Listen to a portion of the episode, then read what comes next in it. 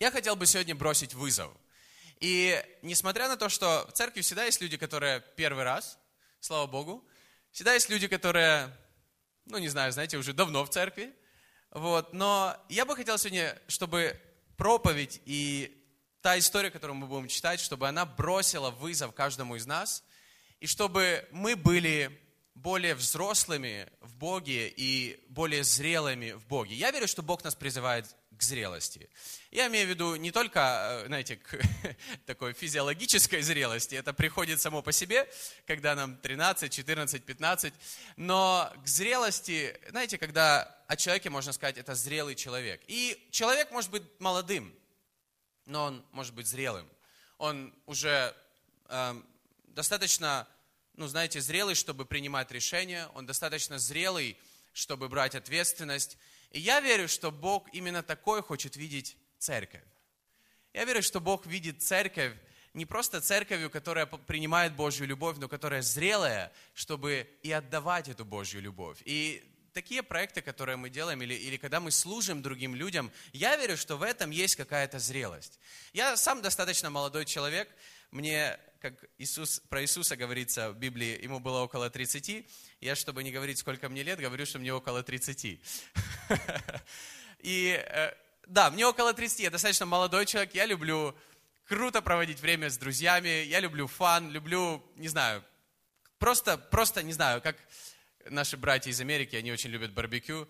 Я обожаю барбекю, я обожаю шашлык, я обожаю, э, не знаю, все что угодно, любую вот тусовку, которая намечает. Я люблю такое. Но что касается жизни, я хочу быть зрелым человеком.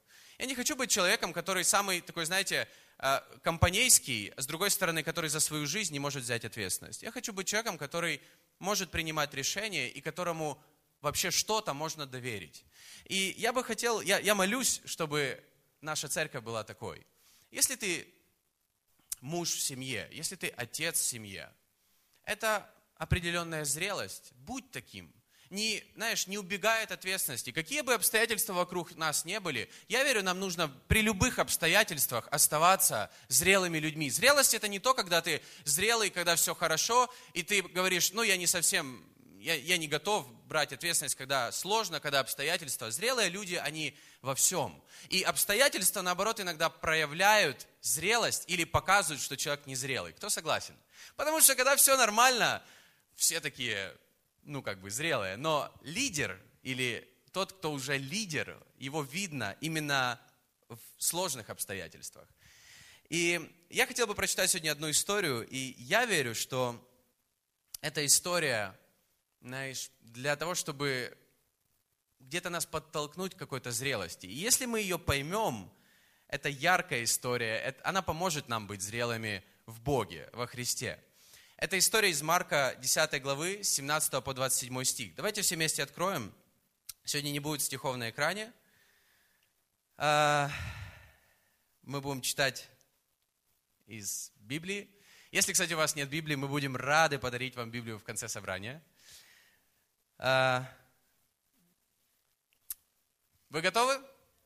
Марка 10 глава, с 17 по 27 стих.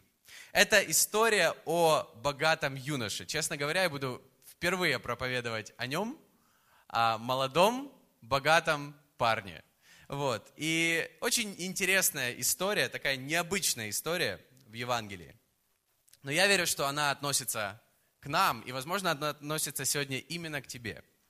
Хотя даже ты себя таким не видишь, как этот юноша. Но давайте читать. 17 стиха. «Когда выходил он в путь, Иисус, Подбежал некто, пал пред ним на колени и спросил его, «Учитель благий, что мне делать, чтобы наследовать жизнь вечную?» Иисус сказал ему, «Что ты называешь меня благим? Никто не благ, как только один Бог. Знаешь заповеди, не прелюбодействуй, не убивай, не кради, не лжесвидетельствуй, не обижай, почитай отца твоего и мать». Он же сказал ему в ответ, «Учитель, все это сохранил я от юности моей». Вау! Какой парень! Все это сохранил я от юности моей. Ну хорошо, читаем дальше. Иисус, взглянув на него, полюбил его и сказал ему, одного тебе не достает. Пойди и все, что имеешь, продай и раздай нищим, и будешь иметь сокровища на небесах. И приходи и последуй за мною, взяв крест. Вау!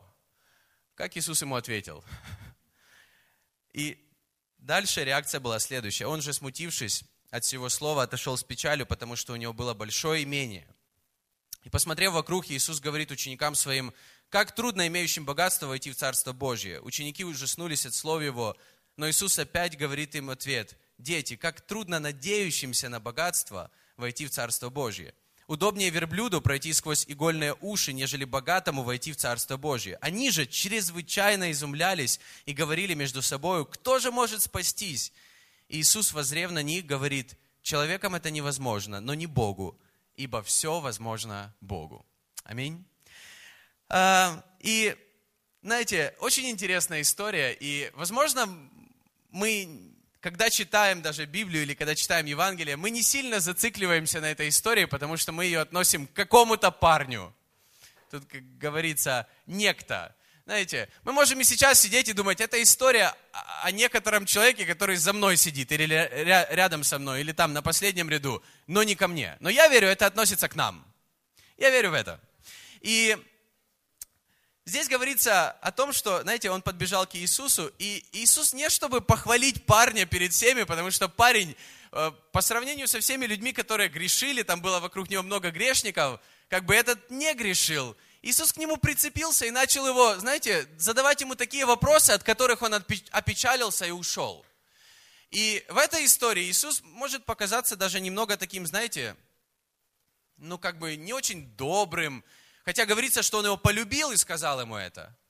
Но вот почему он так прицепился к нему? Он жил хорошей жизнью, и я бы сказал, он даже жил примерной жизнью для других людей, потому что он почитал отца и мать, он не прелюбодействовал, он не обижал других людей. Грубо говоря, он не делал зла никаким людям. И если мы откроем Псалом 36, 25 26 стих, Псалом 36, 25, 26 стих говорится следующее. «Я был молод и состарился, и не видал праведника оставленным, и потомков его просящими хлеба. Он всякий день милует и взаймы дает, и потомство его в будет». Это один из стихов, а, и вот этот стих, он говорит, он показывает а, то, во что верили в то время иудеи. Иудеи в то время верили в следующее, что если человек богат – этот статус, это не просто, знаете, богатый человек, как, как в наше время. Когда в наше время человек очень богат, мы говорим, где ты это, где ты это взял? Как это тебе досталось? В то время, когда человек, например, иудей был богат, например, вспомните Давида – Вспомните Давида, он был очень богат. Вспомните Соломона, он был очень богат. Поэтому иудеи считали следующим образом, что если человек богат, это значит, Бог его очень сильно благословил, и Бог ему очень много доверяет. И это значит, что этот человек, он заслужил это у Бога. Также богатые люди, они могли намного больше делать милостыни и благословлять других людей, а это значит, что этот человек в принципе был как бы немного ближе к небесам и к Царству Божию и к Богу, чем все остальные люди. Это считалось нормальным в то время. Поэтому, когда Иисус сказал, что трудно богатому войти в Царство Божие, ученики в шоке сидели. Они, вау, они очень изумились. Потому что в то время Иисус, как бы, знаете, перевернул все, как они думали. Потому что на то время это было круто. Быть вот таким человеком, как этот молодой парень. И Богатый – это хороший показатель. Он жил хорошей жизнью, он не делал никому зла, но Иисус ему сказал что-то, от чего он опечалился. Почему?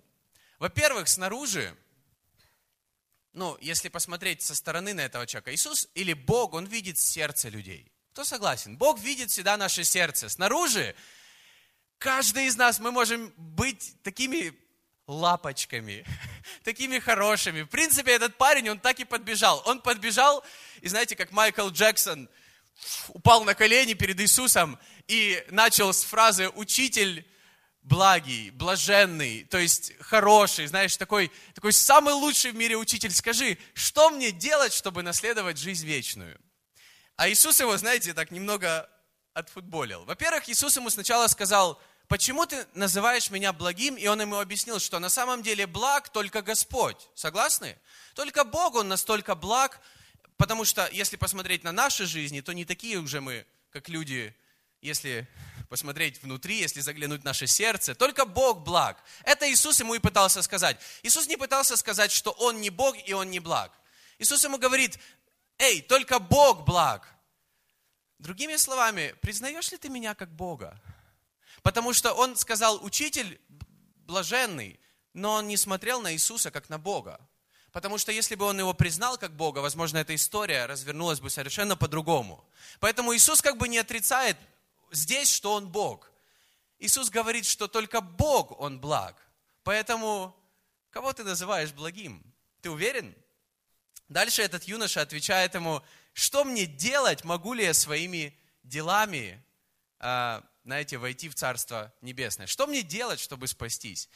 И я считаю, что это не совсем правильный вопрос, с которым нам нужно приходить к Богу.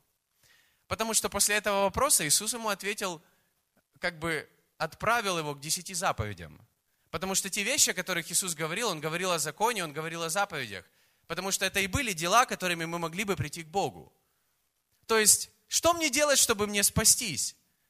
И Иисус с ним продолжает беседу, и в конце этой беседы он понимает, что моих дел никогда не будет достаточно, хотя я, может быть, самый лучший в этом обществе, моих дел все равно, моих дел все равно будет недостаточно, чтобы спастись. Это то, что Иисус ему пытается показать. То есть, другими словами, что нужно, чтобы спастись? Только вера нужна, чтобы спастись. Нужно верить, чтобы спастись. Нужно верить в Иисуса, чтобы спастись. Он разочарованный отошел от Иисуса. Вопрос, бывает ли у нас в жизни разочарование, когда мы, когда мы просто смотря на свою жизнь, Бог, я, я недостоин там, называться христианином или, или ходить даже в церковь, потому что моя жизнь, она недостойная. Это не то, как мы должны смотреть на себя. Мы не должны смотреть на свою жизнь, исходя из наших дел. Нам нужно смотря, смотреть на свою жизнь, исходя из дела Иисуса Христа, и приходить с надеждой на Него, с верой в Него, то, что Он нас оправдывает, в то, что Он сделал все, чтобы оправдать нас, которые своими делами никогда бы этого не заслужили. Поэтому мы не приходим к Богу через заповеди или через какие-то добрые дела, как garage sale. Это не приближает нас к Богу. Нас только вера приближает к Богу, друзья. И из-за веры, вера, через веру мы обретаем это спасение и какое-то предназначение, и потом своими делами мы уже, знаете, исполняем это предназначение. Или мы, что, или мы живем для Бога, но мы не спасаемся, мы не приходим к Богу, или мы лучше не становимся перед Богом, когда мы делаем хорошие дела. Мы, Бог нас принимает любыми, но когда Он нас принимает и когда Он что-то изменяет в нашем сердце, нам хочется делать хорошие дела. И я верю, это, знаешь, совершенно разные вещи, когда люди пытаются делами заслужить спасение, или когда люди спасены, и они живут для Бога. Это совершенно разные вещи. И в этом юноше это можно увидеть. То есть он задает вопрос, достаточно ли я хорошей жизнью живу и делаю достаточно ли добрых дел? Он много добрых дел делал. Наверное, больше, чем те грешники, которые ходили за Иисусом и постоянно были с Ним. Но этого было недостаточно. Вопрос, а что нам тогда делать? Сколько нам, иногда, знаешь, как будто вот мы задаем вопрос, а, а достаточно ли я делаю, чтобы Бог меня благословил. Тебе ничего не нужно делать, чтобы Бог тебя благословил. Тебе веру нужно иметь, что Бог тебя настолько любит, что Он тебя готов благословить намного больше, чем все, что ты можешь заработать за всю свою жизнь и даже больше. Тебе просто нужно иметь веру, что Бог тебя настолько сильно любит. И поэтому парень, он жил хорошей жизнью, он не делал никому зла. Но вопрос, который задал ему Иисус, а можешь ли ты все, что ты имеешь, продать и раздать нищим. Другими словами, ты не делал никому зла, а кому-то делал добро в своей жизни. И я верю, это, это большая, это, в этом ключевое, знаете, ключевое отличие от людей, которые пытаются что-то заслужить у Бога, которые пытаются жить правильной, хорошенькой или хорошей жизнью, но никому не делают добра. Потому что когда Бог входит в нашу жизнь, у нас появляется любовь к другим людям, и нам хочется делать добро другим людям не, потому, чтобы, не для того, чтобы заслужить что-то у Бога, потому что Бог нас любит, и Бог любит других людей. Поэтому этот человек, он, он на самом деле, возможно, не делал никому зла в своей жизни, но он и не делал этим же людям добра. В Библии говорится о том, что нам нужно любить Бога и любить других людей. Но не делать зла другим людям, это еще не означает любить других людей. Потому что любить других людей, Иисус ему показал пример. Например, возьми всем, что есть у тебя в жизни, люби тех людей, которые не заслужили этой любви. Да, быть хорошими людьми – это хорошо. Знаете, быть такими гуманными. Но, друзья, быть гуманными – это не христианство. Христианство – это тем, что есть в нашей жизни. Хотя бы чем-то служить другим людям и делать, быть богатыми добрыми делами. Юноша был богат разными вещами в своей жизни, но он не был богат добрыми делами. Поэтому Иисус ему показывает, что жизнь вот эта с Богом, жизнь во Христе, быть вот этим христианином, это, это совершенно что-то другое, чем пытаться заслужить какое-то благорасположение Бога к своей жизни. Христианство, оно не в том, чтобы делать, не делать людям зла, а в том, чтобы своей жизнью делать людям добро. Аминь. И я верю, это то, к чему мы призваны как церковь.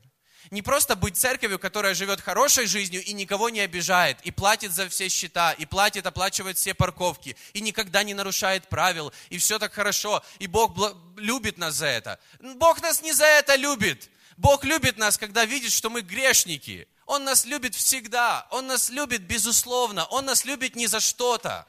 Но жить или быть христианином, это когда ты своей жизнью и тем, что Бог тебе доверяет, ты, ты любишь других людей. Поэтому мы молимся, и мы верим, что Бог нас призвал к жизни с избытком. А с избытком, друзья, это как Кирилл сегодня говорил, это когда тебе бабушка насыпает настолько много, что ты такой, а, а что вы рассыпаете уже? Это намного больше, чем нам нужно, потому что если мы молимся только о том, что нам нужно, мы эгоисты. А христиане – это те, кто молятся с избытком о избытке в своей жизни, чтобы благословлять других людей, которые нуждаются в этом. Поэтому я верю, Бог нас призывает быть зрелыми, быть христианами, быть не богатыми только для себя, а быть богатыми для добрых дел. Я верю, что мир не впечатляет наша хорошенькая жизнь. Как мы изменим мир, если мы будем просто хорошими людьми? Ну вот мы хорошие для себя, мы никому не делаем зла. Мы знаете, такой заборчик поставили, и мы сидим здесь и живем правильно. Но мы никак не изменяем мир, в который нуждается в любви. Поэтому я верю, что мир изменяет то, когда мы любим других людей и делаем что-то практическое по этому поводу каждый день своей жизнью хоть как-то. Хоть как-то участвуя в каких-то, может быть, больших проектах или маленьких делах, это, в принципе, это, это состояние нашего сердца, когда мы хотим быть такими. И Иисус Матфея 5 главе 14 и 16 стихе, Он сказал, что вы свет миру. Кто помнит эти слова? Это Нагорная проповедь Иисуса в Матфея 5 главе. Сейчас я ее открою. Матфея 5 глава, 14 стих, 14 э, стих. «Вы свет мира, не может укрыться город, стоящий наверху горы, а зажегший свечу не ставит ее под сосудом, но на подсвечнике и светит всем в доме. Так да светит свет ваш пред людьми, чтобы они видели ваши добрые дела и прославляли Отца вашего Небесного. Поэтому наш, наш свет – это не то, когда мы просто живем хорошенькой жизнью.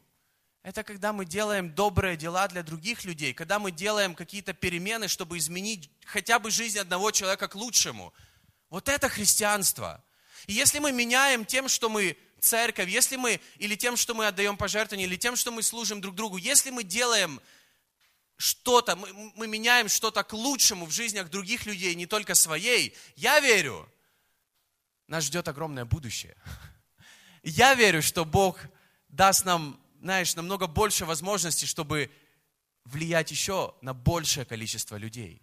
Поэтому я верю, что когда у нас есть желание, Бог, я хочу своими пожертвованиями, пусть эти пожертвования, не знаю, и это могут быть не только финансы. Пусть какая-то моя жертва, мое служение или, и так далее. Если это повлияет хотя бы на одного человека, поверь, Бог через это сможет повлиять на многих людей. Я верю, что Бог нас призывает не к хорошенькой жизни, а к великой жизни. Я верю, что Бог призвал этого человека, этого молодого, богатого юношу. Он его призвал к великой жизни, а не к хорошей жизни. Парень выбрал хорошую жизнь или хорошенькую – не делать никому зла. Подумай, Иисус его призвал и следуй за мной. Иисус не каждому человеку вообще такое говорил. Он бы, я верю, он бы мог быть вот одним из вот этих великих апостолов и произвести огромные перемены, возможно, в своем обществе. Но он выбрал не это. Вопрос, что мы выбираем или к чему Бог нас призывает. И он говорит в Матфея 5 главе, «Вы свет мира, и зажегший свечу не ставят ее под сосудом». Вот свеча. Подумай, вот свеча. Знаете, есть красивые свечи. Мы дарим друг другу в подарок красивую свечу, а потом ее никогда не зажигаем. Друзья, не такими Бог призвал нас быть христианами, чтобы мы были очень красивыми, пахнущими и стояли всю жизнь в коробочке. Свеча для того, чтобы она горела, горела для того, чтобы давала свет. И лучше всего свеча подходит в том месте, где тьма, где нет света. Поэтому лучше всего мы, как христиане, мы в мире, когда мы в мире и когда мы делаем какие-то добрые дела для других людей. Аминь. И нам кажется, что мы свою жизнь для этого отдаем, мы что-то для этого жертвуем. Да, мы что-то для этого жертвуем. И на самом деле у этой свечи, как бы да, она будет гореть сколько-то часов, пока не Э, пока этот весь парафин не сгорит. Да? Но есть такие, в то время были свечи с маслом. И это масло все время доливалось. Доливалось, доливалось, доливалось. Этот фитиль бесконечно горел.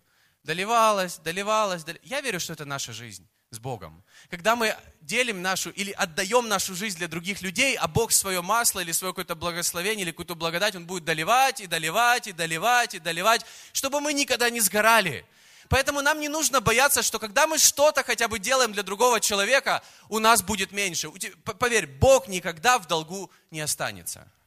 Потому что дальше его ученики спрашивают, когда этот юноша ушел, а что будет нам? Мы вот все оставили, последовали за тобой. Он говорит, что в этой жизни ваш, у вас будет в сто раз больше всего, что вы могли бы только оставить. Потому что Бог никогда не остается должным никому ничем. Поэтому если мы что-то делаем для другого человека, который в нужде, Бог говорит, когда ты так делаешь, ты как будто даешь взаймы Богу. Поэтому я верю, что многие люди в нашем обществе в нужде. Не только в физической нужде, в духовной нужде, когда людям нужен Иисус или людям нужен Бог. Поэтому как мы можем, как мы можем как-то повлиять на мир, в котором мы живем? Мне кажется, не придумано пока что чего-то другого, чем служить другим людям. Ты хочешь быть великим? Стань на колени, стань, начни служить. И мы иногда можем стать на колени, чтобы поклоняться Иисусу, но можем ли мы стать с такой же страстью на колени, чтобы служить другим людям? Я верю, вот такого поклонения Бог ожидает от нас и, и, и ждет от нас. И... Но это не то, что мы должны делать. Я верю, это то, что мы будем делать, когда мы понимаем, насколько сильно Бог нас любит. И насколько сильно Он нас благословляет и хочет благословить, чтобы, чтобы ты был благословением для других людей. Чтобы ты был по своей вере благословением для других людей. Молодой парень был призван к большой жизни, к великой жизни, но выбрал хорошую жизнь. Я верю, что мы как церковь призваны к великой жизни, а не к хорошенькой жизни. А великая жизнь, Бог говорит, если ты хочешь быть великим или большим, стань слугою. Поэтому, когда мы начинаем служить другим людям, мы начинаем, ты знаешь, становиться больше не в этом мире, а в Царстве Божьем. И Аня уже говорила, что одна из вещей, которая нас просто зацепила на этой конференции Хилсон в Лондоне, это была конференция Хилсон в Европе. Она называется больше в Европе, потому что со многих стран из Европы приезжают э, люди на эту конференцию в Лондон. И больше всего нас впечатлило это вот отношение людей, которые служили на этой конференции. Они служили просто, ну, так же, как мы служим с вами. Но я хочу сказать, это настолько цепляет.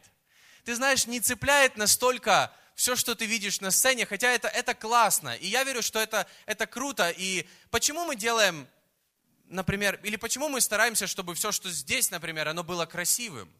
Потому что это отношение сердца чтобы делать все лучшее для Бога, а не, а не худшее.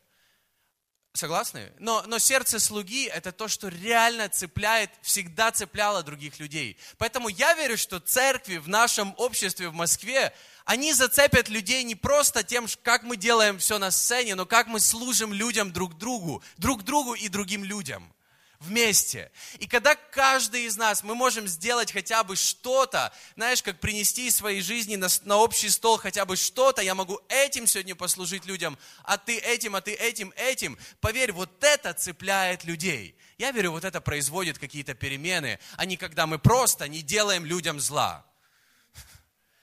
Аминь. И Иисус говорит, Иисус говорит, что легче верблюду войти в ушко иголки, чем, человеку, который надеется на себя, войти в Царство Божие. Человеку, надеющемуся на богатство, войти в Царство Божье. И есть разные интерпретации вот этого места из Библии, но чаще всего его, оно звучит, и оно имеется в виду вот то, что, то, что и написано, что тогда брали, э, это была такая пословица, когда говорилось о самом большом животном, которое было в Израиле, это верблюд, у них не было слонов, и э, сопоставлялось с каким-то очень незначительным и маленьким, например, с ушком иголки. То есть легче верблюду проползти через ушко иголки, чем человеку заслужить что-то у Бога своими силами. Ты никогда не заслужишь у Бога что-то своими силами. Ты можешь только поверить, что Бог так сильно тебя любит и других людей, что Он готов тебя благословить намного больше, чем тебе нужно, чтобы ты что-то делал для других людей. В этом смысл христианства. Аминь. И э, я просто представлял, как верблюд бы мог заползти в это ушко иголки. Это такая вещь, которая, знаешь, вот, ну, я люблю такие, я люблю контрасты. Это вот один из тех контрастов, знаешь, это не когда ты так вот, типа, пытаешься там про... А это когда ты вот просто... Это нереально. И как бы он ни пытался уменьшиться, Человек-муравей, Верблюд-муравей. Кто смотрел этот фильм Человек-муравей? Ну, в фильме Человек-муравей можно было это сделать. Но как верблюд может так... Не могу. Давайте больше ему немножко времени дадим, мы в него верим. Ты знаешь, это примерно то же самое Иисус говорит. А, нет, Он говорит, ему легче проползти в ушко иголки, чем человеку, который надеется на себя и свои дела заслужить что-то у Бога. Мы не можем заслужить что-то у Бога. Поэтому то, что было у богатого юноша, потому что Бог его любил. Не потому, что он жил праведно, потому что Бог его просто любил, он его благословил. Но он говорил, за всю жизнь ты, ты живешь хорошей жизнью, ты никому не делаешь зла. Но я хочу бросить тебе вызов. Начни делать добро для других людей. Начни что-то делать из своей жизни, то, что у тебя есть для других людей. И он говорит, невозможное людям, возможно Богу. Когда ученики его спрашивают, так кто же может спастись? Другими словами, Иисус говорит, что спасение – это вообще не по поводу человека. Оно вообще не касается человека и его дел. Спасение – это только касается Божьей благодати.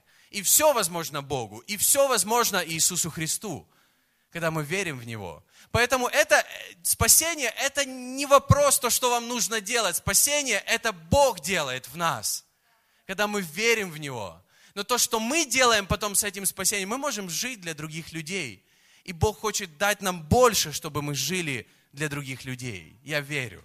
И молодой парень, он поклонился Иисусу.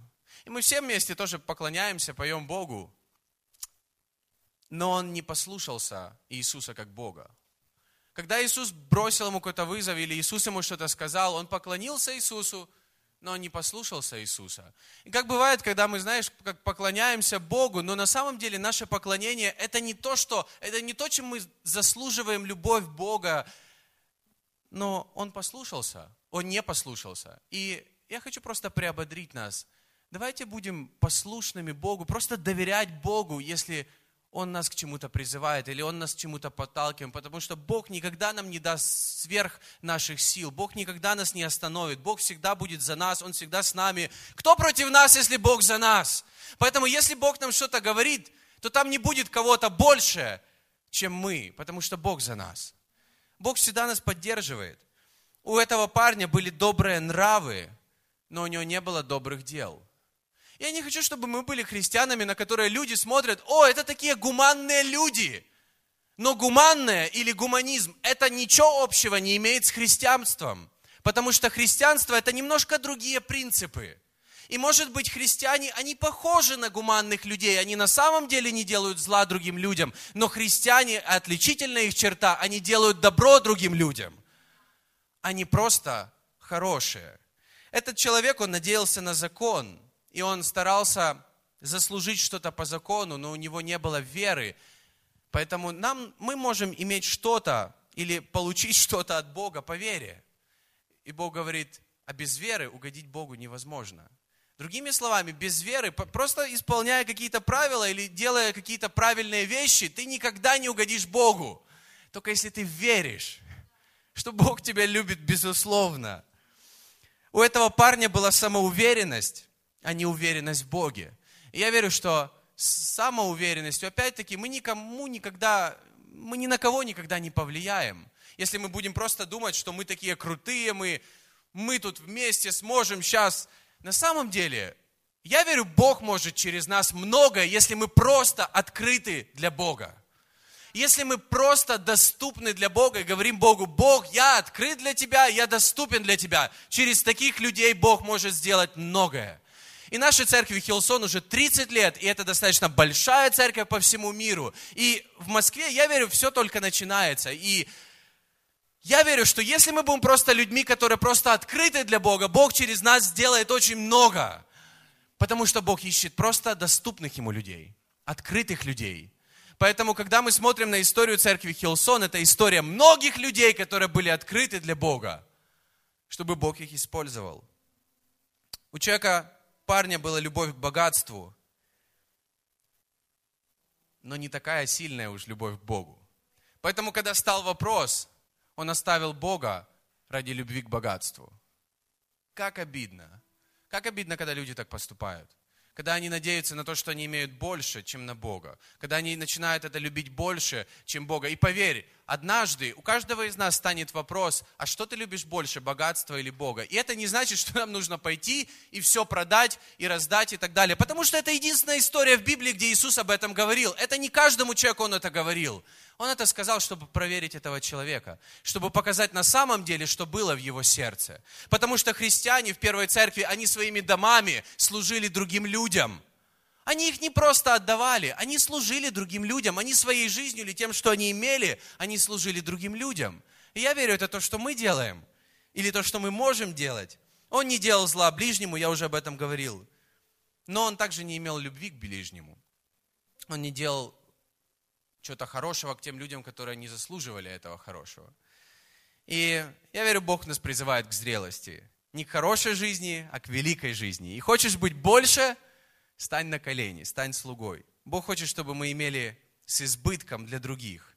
Не только то, что достаточно для нас, с избытком для других. Во имя Иисуса Христа. И если в твоей жизни, знаешь, вот как будто тебе кажется, что у меня не хватает и самому, чтобы еще благословлять других или служить другим. Ты знаешь, я хочу, я хочу просто приободрить тебя сегодня. Начни верить, что Бог тебе даст намного больше, чем ты сам нуждаешься. Начни верить в это больше, начни это провозглашать, потому что это не то, что, знаешь, мы тут просто провозглашаем, чтобы у нас в жизни все было. Я верю, мы провозглашаем то, чтобы Бог через Его церковь сиял, как через вот эту свечку. А, а свечка, она дает свет не только себе, а другим. Я верю, это то, как, какими нас Бог видит, чтобы мы могли, мы были способны делиться с другими. И даже с тем, что у нас есть уже сейчас, мы с этим можем что-то сделать уже сейчас. И в этом тоже наша вера, в этом наше доверие Богу, в этом то, что когда мы сеем, мы будем пожинать. Не по закону, а по благодати. Потому что Бог хочет, чтобы мы еще, еще, еще больше имели. И когда мы немножко опустошаем себя, Бог наполняет. Когда мы опустошаем свою жизнь, Бог наполняет. Когда мы держимся за свою жизнь, то ничего не происходит, только теряем. Когда мы опустошаем, Бог наполняет когда мы опустошаем свою жизнь, когда мы отдавая какие-то силы ради других людей, ты знаешь, Бог наполнит твою жизнь намного больше, потому что запомни, Бог никогда не бывает в долгу. Никогда. Никогда не будет такого, что, что кто-то в конце, в конце всего скажет, а, Бог мне тут задолжал, Бог мне должен много. Никогда такого не будет. Бог отдаст с избытком. Так что никто не скажет этого. Потому что Он Бог. Аминь. Давайте все вместе встанем. Я хотел бы помолиться о том, чтобы в твоей жизни был избыток, несмотря ни на что. Чтобы ты в своей жизни увидел избыток, который ты, которым ты можешь служить другим людям. Служить, когда мы вместе строим Дом Божий, когда мы служим тем людям, которые, которые приходят в дом. Или служить тем людям, которых ты встречаешь каждый день там, где ты есть. И я верю, что эти люди тоже не случайно в твоей жизни. И, возможно, Бог эту свечку поместил именно туда, где ей нужно начать гореть. потому что это что-то изменит, потому что Бог призывает нас не к хорошей жизни, а к тому, чтобы производить перемены в нашем обществе. Аминь. Перемены к лучшему в нашем обществе, а не чтобы мы сами жили хорошей жизнью. И когда я думаю об Иисусе Христе, когда Он пришел на землю, Он бы мог жить хорошей жизнью. Он бы мог жить. Но Он ее отдал ради нас. Он ее отдал, чтобы у нас была вечность с Богом, и чтобы у нас было все в нашей жизни. Но и когда мы делим или делимся, поверь, Бог будет тебя доверять намного больше. Потому что кто верен в малом, тому доверится и большее.